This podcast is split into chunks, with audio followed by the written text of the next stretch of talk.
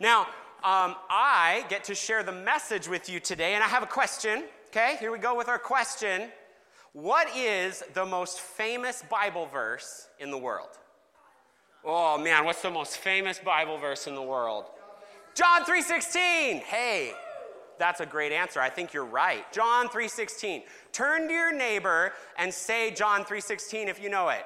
John 3:16 For God so loved the world that he gave his one and only son that whoever believes in him should not perish but have everlasting life. Way to go team. Now, if you put an if in there, how many of you guys put like an if, a believeth? Whosoevereth? You got you got any of those? Not if, but like whosoever. Okay. I learned this verse in Awana when I was very, very, very small and they were still doing the King James Version back then. And so when I have memorized verses, I, I, like to say that we have them in the New International Authorized Standard Revised Andrew NIKJV. Like that's that's like what I got in my head because I'll like start out saying a verse and then I've memorized it in a different translation. And so sometimes it, it just you never know what you're to get. So and just so you know, we are not planning on publishing Andrew's NIKJV anytime soon. So just putting that to rest. Now, John 3:16 is probably the most famous Bible verse today because over the last 2,000 years, and especially in kind of the last 100 years, it's gotten a lot of popularity. But here's a question If you asked Jesus when he was a little boy, going to Sabbath school, going to synagogue, what the most famous Bible verse was, what would he have said? Because he hadn't said John 3:16 yet, right? Like he hadn't said those things that then his disciple John would have written because he didn't say it till he was a grown up. And Jesus' Bible was the Old Testament. Raise your hand if you have ever read part of the Old Testament before. You ever opened up the Old Testament? That's what Jesus had as his Bible when he was a little boy growing up, and he probably memorized a large portion of it. And so when someone asked him later on when he was a grown up, they said, What is the greatest commandment? He had it locked and loaded. He knew exactly what that most famous Bible verse was. Hey, yeah, absolutely. That was the second command. He had this part. We're going to read it from Deuteronomy. Okay, so if you got a Bible, go ahead, open up to Deuteronomy chapter 6, verses 4 and 5. Bet y'all didn't think we were going to Deuteronomy when I said most popular verse in the Bible. But here we go Deuteronomy. We're going to throw it up on the screen. We're going to read it together. Here we go. Hear, O Israel, the Lord our God, the Lord is one. Love the Lord your God with all your heart, with all your soul, and with all your strength. And so that commandment that, that verse became a prayer that the Jewish people, the nation of Israel, and Jesus would have recited every morning when he got up and every night before he'd go to bed. There's a Bible scholar named Scot McKnight who wrote an entire book on how this verse impacted and shaped who Jesus was and how he taught. And so, if this verse is so important, if it was at the heart of how Jesus read the Old Testament, do you guys think we should probably understand it a little bit? That's probably a good idea. Well, here we go. Let's do this. So, um, we're going to pray and then we're going to jump in with this verse. Let's pray. Father God, we thank you so much that we get to be your children, that we get to follow after you, that you care about us, and that we get to worship you here today. God, I pray that your spirit speaks through me. God, that you teach every one of us what it is that you would have us to learn from your word. And it is in your name, Jesus, we pray. All God's children said, Amen. Way to go. Now, as I said, they would say this prayer in the morning and the evening. So here's what we're going to do.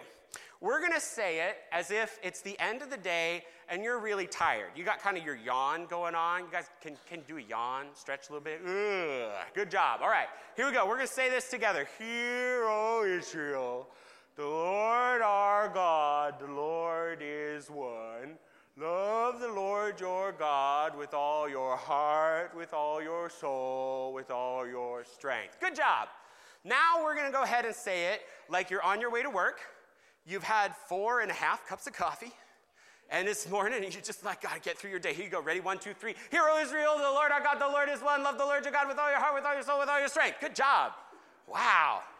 As maybe some of you, you got some more, like maybe you guys are more alert at the nighttime, so maybe you want to switch that around. Uh, that's totally okay. I'm just going to leave that up to you. Now, this verse was called the Shema, and it stands in the middle of this book of Deuteronomy. Can you just turn to your neighbor and say Deuteronomy? That's a fun word. Deuteronomy. Now, we've been memorizing in DC Kids what the first five books of the Bible are. So we're going to say it together. Ready, set, go. Genesis, Exodus, Leviticus, Numbers, Deuteronomy. Good job. Way to go.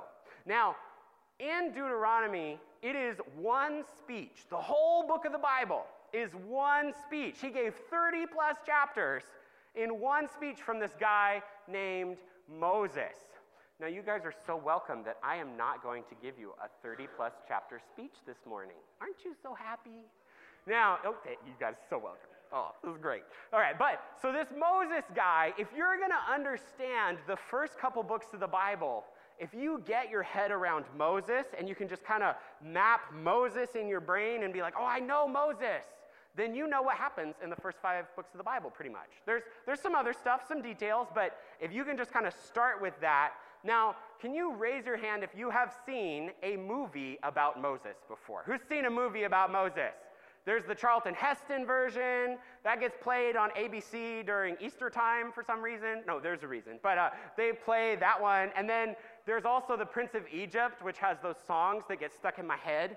So this year, I was decorating my tree and listening to my Pentatonix playlist, and all of a sudden, one of those songs from the Prince of Egypt, like, slips into my playlist, and Joe and I are walking around our house going, There can be miracles! Like, and because that movie is just so such a story that grabs people. Because Moses, like, he liberated the people of Israel. God had used him to get them to this point, and they're just about to go into the land, and he's going to give them his final, like, advice, his final word, like the Disney movie mentor who's going to be like, remember. Like, all the Disney movie mentors are giving the final advice. So Moses is going to turn to the people of Israel and he says, final piece of advice love the Lord your God with all your heart, with all your soul, with all your strength.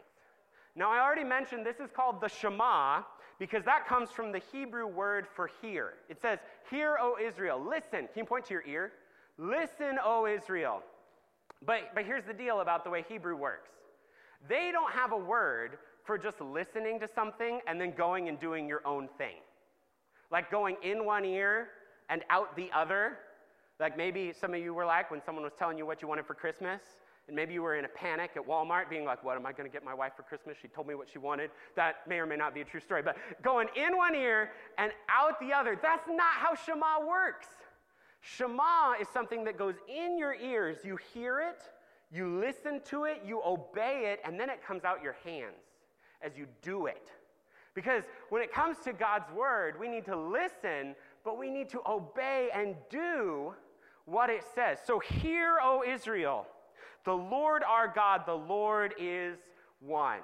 Now, when he says the Lord is one, he says the Lord is number one. Turn to your neighbor say, God is number one. God is number one. Way to go. God is number one. We did a series in youth group called Boss, and we were learning about how to overcome idols because anything that we put in the place of God gets called an idol. And I know that pretty much all of you here today are not going to be tempted to go home and to build a giant golden calf in your backyard and get your whole family together and like bow down and sing worship songs to that calf. Like that's that's not um, what you're planning on doing this afternoon. And if it is, we can maybe have a conversation after church. But uh, but that's not the temptation. But as Americans, we do like to put things in the place of God, in that number one spot.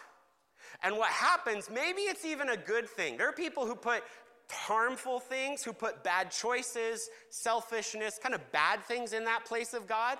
But there's also people who put good things. They put work, they put sports and hobbies and comfort and just all of these things that we put in the place of God. And when a good thing becomes a God thing, it's a bad thing.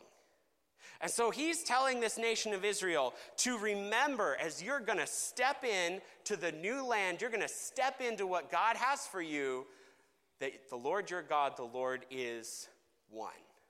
And maybe there's some encouragement there for us as we are stepping into a new decade. Did you know this is your like last chance to come to Dallas Church this decade? Whoa. Good news is we'll be open next week. So you can come in 2020 and you can you can come and, and be a part of our church then too because we're to have we're to span the decades here. But so as we are stepping into something new maybe that's a good reminder that we should put god in that top spot. And he tells them to put god in that top spot you need to love the lord with all your heart. So love is always at the heart of following god. You got to love god. You got to want god in your life you got to care about him because he cares about you. And there are people who misunderstand the Old Testament and they think the New Testament, we like that. Matthew, Mark, Luke, John, they've got all the love, joy, peace, patience, kindness, goodness, faithfulness. Like we love all that stuff, right? But what we can miss in the Old Testament is miss that God is still a God of love and that He's seeking out people. He wants a relationship with people. And as we step into 2020, we want to be people in relationship with God.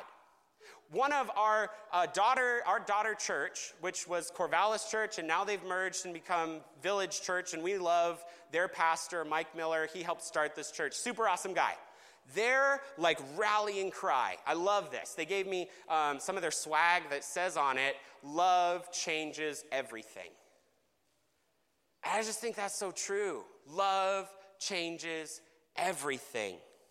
And so we're going to love the Lord our God with all of our, ready to point to it, heart. Now, here's the deal though. We're going to learn some Hebrew today. It's going to be awesome.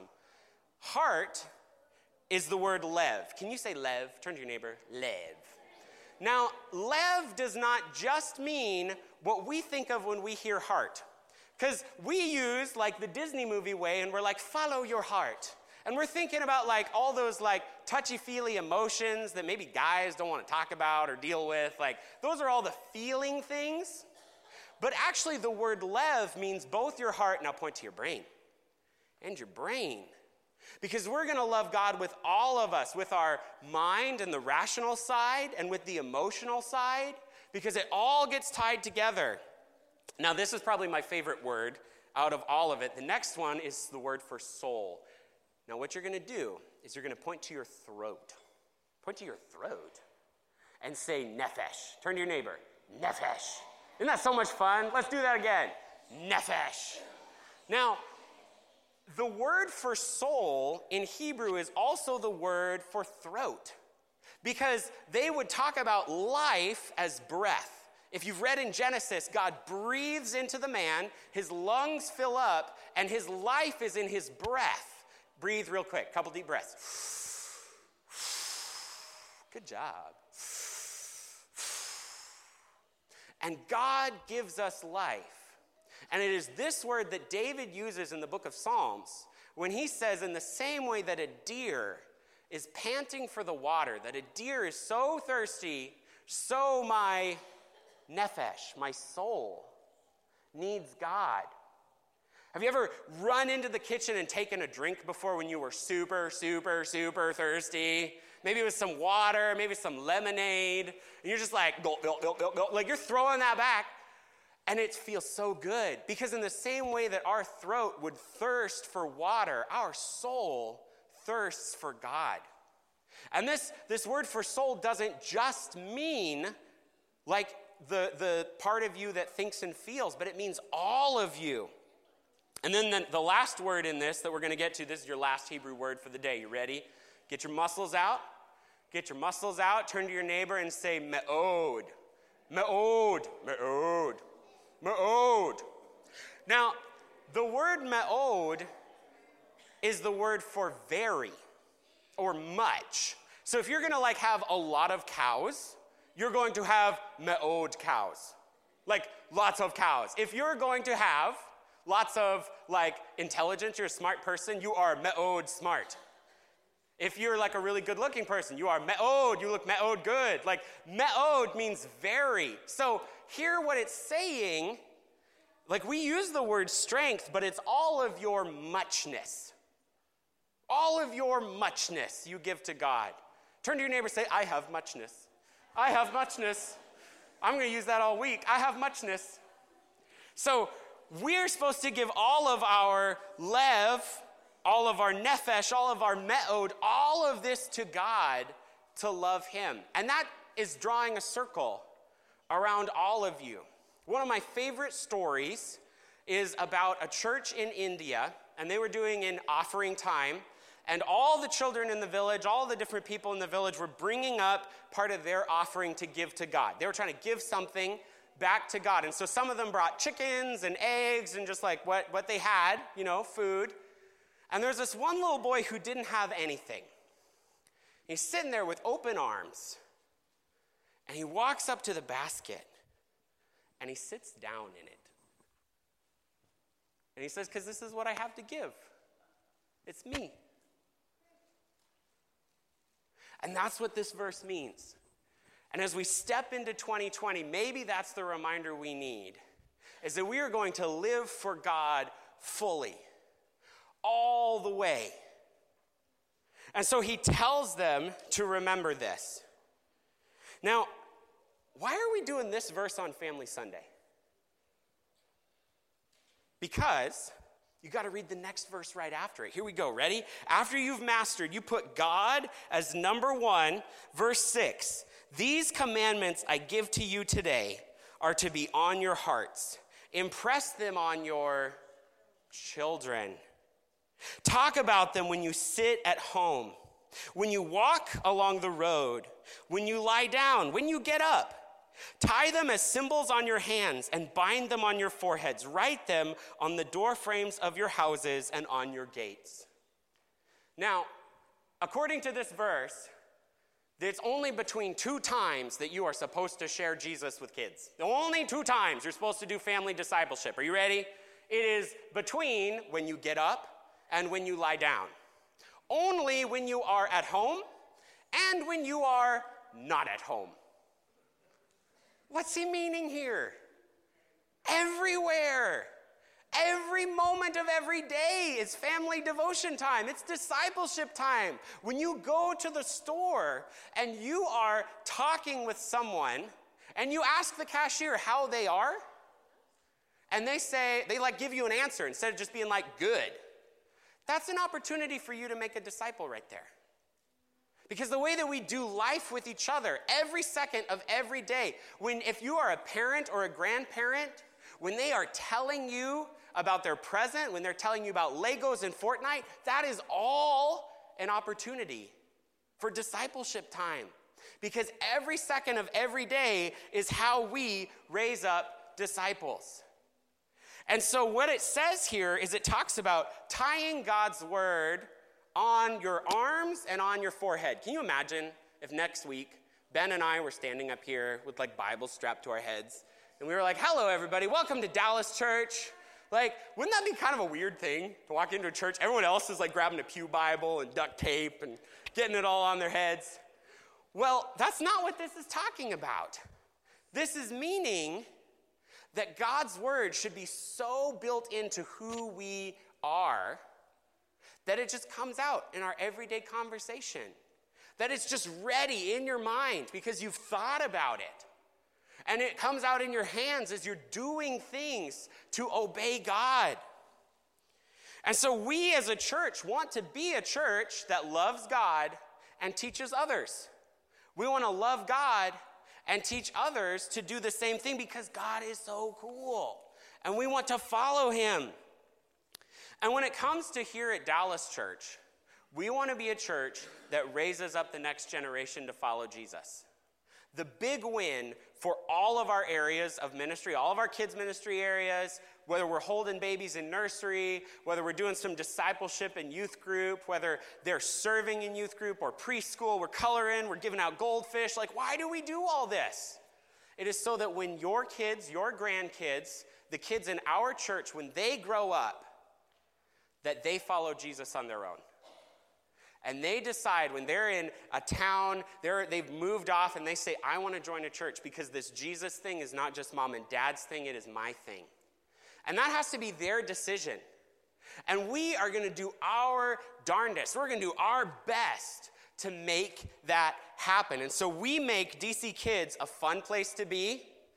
We want to play games. We want to engage them. It's a safe place to be with our check in system. You guys ever, who's checked in a kid with our check in system before? I know sometimes those tablets don't always work for us the way we want them to, but those name tags, those background checks, like we are doing our best to make this a great place for kids to follow Jesus. And it is all with the end goal, kiddos, that you would grow, that you would grow to know and to love God. And so, when it comes to my role as the next gen pastor, I love my role and my job. And I get up almost every day. Some days I want to stay in bed, but I get up every day so excited about sharing Jesus with the kids of this church. But here's one thing I can't do I cannot tell you how to parent, I cannot tell you how to grandparent because I haven't walked that road, I haven't been there. And actually, we were really intentional when we gave me the title of next gen pastor, as opposed to like a lot of churches have a family pastor, a family pastor. But here's the deal I've never had a family like that. I've never raised kids. I don't know what that day to day is looks like. Like I've read books and I know discipleship, I know what the Bible says, but if you want like really day to day help, Ben is the guy you got to talk to about that because he's been there. Get you see that? Uh, that just happened to me. Uh, but so he's been there and he's walked through that road. And so, as I'm coming to this passage, I really wanted to share some practical, helpful things. But I am not going to stand up here and be like, listen, everybody, to the Andrew Bullock Guide to Parenting. Like, that's not what we're going to do. So, what I did is I asked a lot of families in our church, because we have some awesome families in our church. We've got great elders, we've got great small group leaders, and just awesome people like you guys. You guys are also awesome, but uh, awesome people in our church. And so I asked them for some tips. So you guys want to hear some of their, their tips on parenting? Because you guys don't want to hear my opinion. You want to hear their opinion. So here you go. Pro tips on parenting. First off, is manage your expectations. If you're to try and push your kids, your grandkids, have those conversations, maybe it's just kids in our church, I can tell you nobody has the little house on the prairie style family devotions where we all walk in and take a seat at the table and the kids are like, Father, will you teach me of the scriptures, please? Like that doesn't happen. But what you can do is day in and day out, point those kiddos towards Jesus. And so, when it comes to this idea of, of a family um, discipleship and grandkids and, and just doing, having these spiritual conversations, this is a no shame zone. This is not a time for us to pile guilt on anybody. And, and we live in like a parenting guilt age where, like, you know, you post a picture and you're like, I'm so happy I took my kid to McDonald's. And everyone's like, You shouldn't give him that unhealthy food. I can't believe you're the worst parent ever. Like, that happens. And this is a no shame zone when it comes to family discipleship.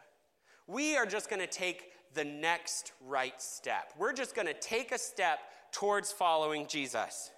And so there's some obvious things getting your, church, your kids in church and youth group and Bible studies. Pastor Ben's big advice was to tell the stories of the Bible. Some of you are really good storytellers. I've heard your stories. And to tell the stories of the Bible and tell about, hey, there was that one time where Jesus fed a bunch of people with five loaves and two fishes. And then you ask the question, you say, what does that teach us about God? Turn to your neighbor Say, what does that teach us about God? What does that teach us about God? Guess what? You're equipped to go do discipleship now. Good job. Good job. You know it.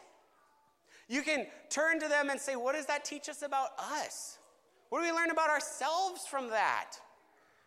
And just asking those simple questions and storytelling it. Maybe if you got a bedtime story ritual, it is not that hard to hop on Amazon and buy yourself a kid's Bible and open that up and start reading that with your kiddos. Maybe having it there as a grandparent. Maybe you keep your Bible on the dining room or maybe on the coffee table. So it's just a part of your life. So, teaching kids with the stories, teaching them about prayer. Prayer is not just a wish list of like, you know, we're writing a letter to Santa, God, give me a pony and Fortnite and Xbox and all those things that I want, but rather it's a conversation to talk to God every day. Modeling this rhythm for yourself. That was another important thing because you can't give what you don't have.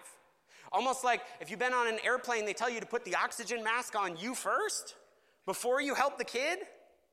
It's almost the same way where we need to be people of the word before we can teach other people about it. And maybe you just use that as your kind of your devotions is what you want to teach your kids about. You want to talk with your grandkids about. Maybe they're really interested in miracles and they got some questions about how does that all work? That Jesus had like five loaves and two fishes and paralyzed guys and he's making them walk. Maybe you could read up on that. Maybe you could do the devotional study with your kids. You want some accountability? They might help you out with it and ask you the question Did you read this morning? Like, maybe that's the way to do it, to invite them into. Another thing is to be open and honest about your struggles. And instead of being all put together and like, I'm a grown up and I follow Jesus and you just do what I say because I said so. But rather to talk about this is how God has helped me. This is some of the areas where God has been shaping me, where I have had to say no to things in my life. And you can do this at an age appropriate level for each kid. And just to have those real life conversations about what's going on with you because you don't need to have all the answers. And it's probably the same way with grandparenting, where if you've got those authentic relationships. There was a Bible study teacher I had in middle school, so somewhere between like fifth and seventh grade, and I don't even remember. But she would tell stories about how God was shaping her. And she would tell stories about how God had changed her life. And I don't remember a single Bible fact she ever told me. But I can tell you that I remember what she told me about what God was doing in her life. And she would tell me stories about the person she used to be and the person that God was t- making her and shaping her to be into. And I'm a Christian today because of her work in my life. She's one of those people I would point to and say, that is a huge part of why I do what I do. And so you never know what the impact is going to come from what you do. So this is this is a no shame zone. We're going to step into 2020. We're going to teach others about Jesus. We're going to step into 2020. We're going to love God and we're going to teach others. That's our big idea. If you got something to write down, if you're just doing one thing, love God teach others. Let's pray. Father God, we love you so much. We pray that your spirit um, is moving. God, that you would bring someone to our mind who we would know to share you with. God, give us the next right thing to do, and we trust you, and it's in your name we pray. Amen.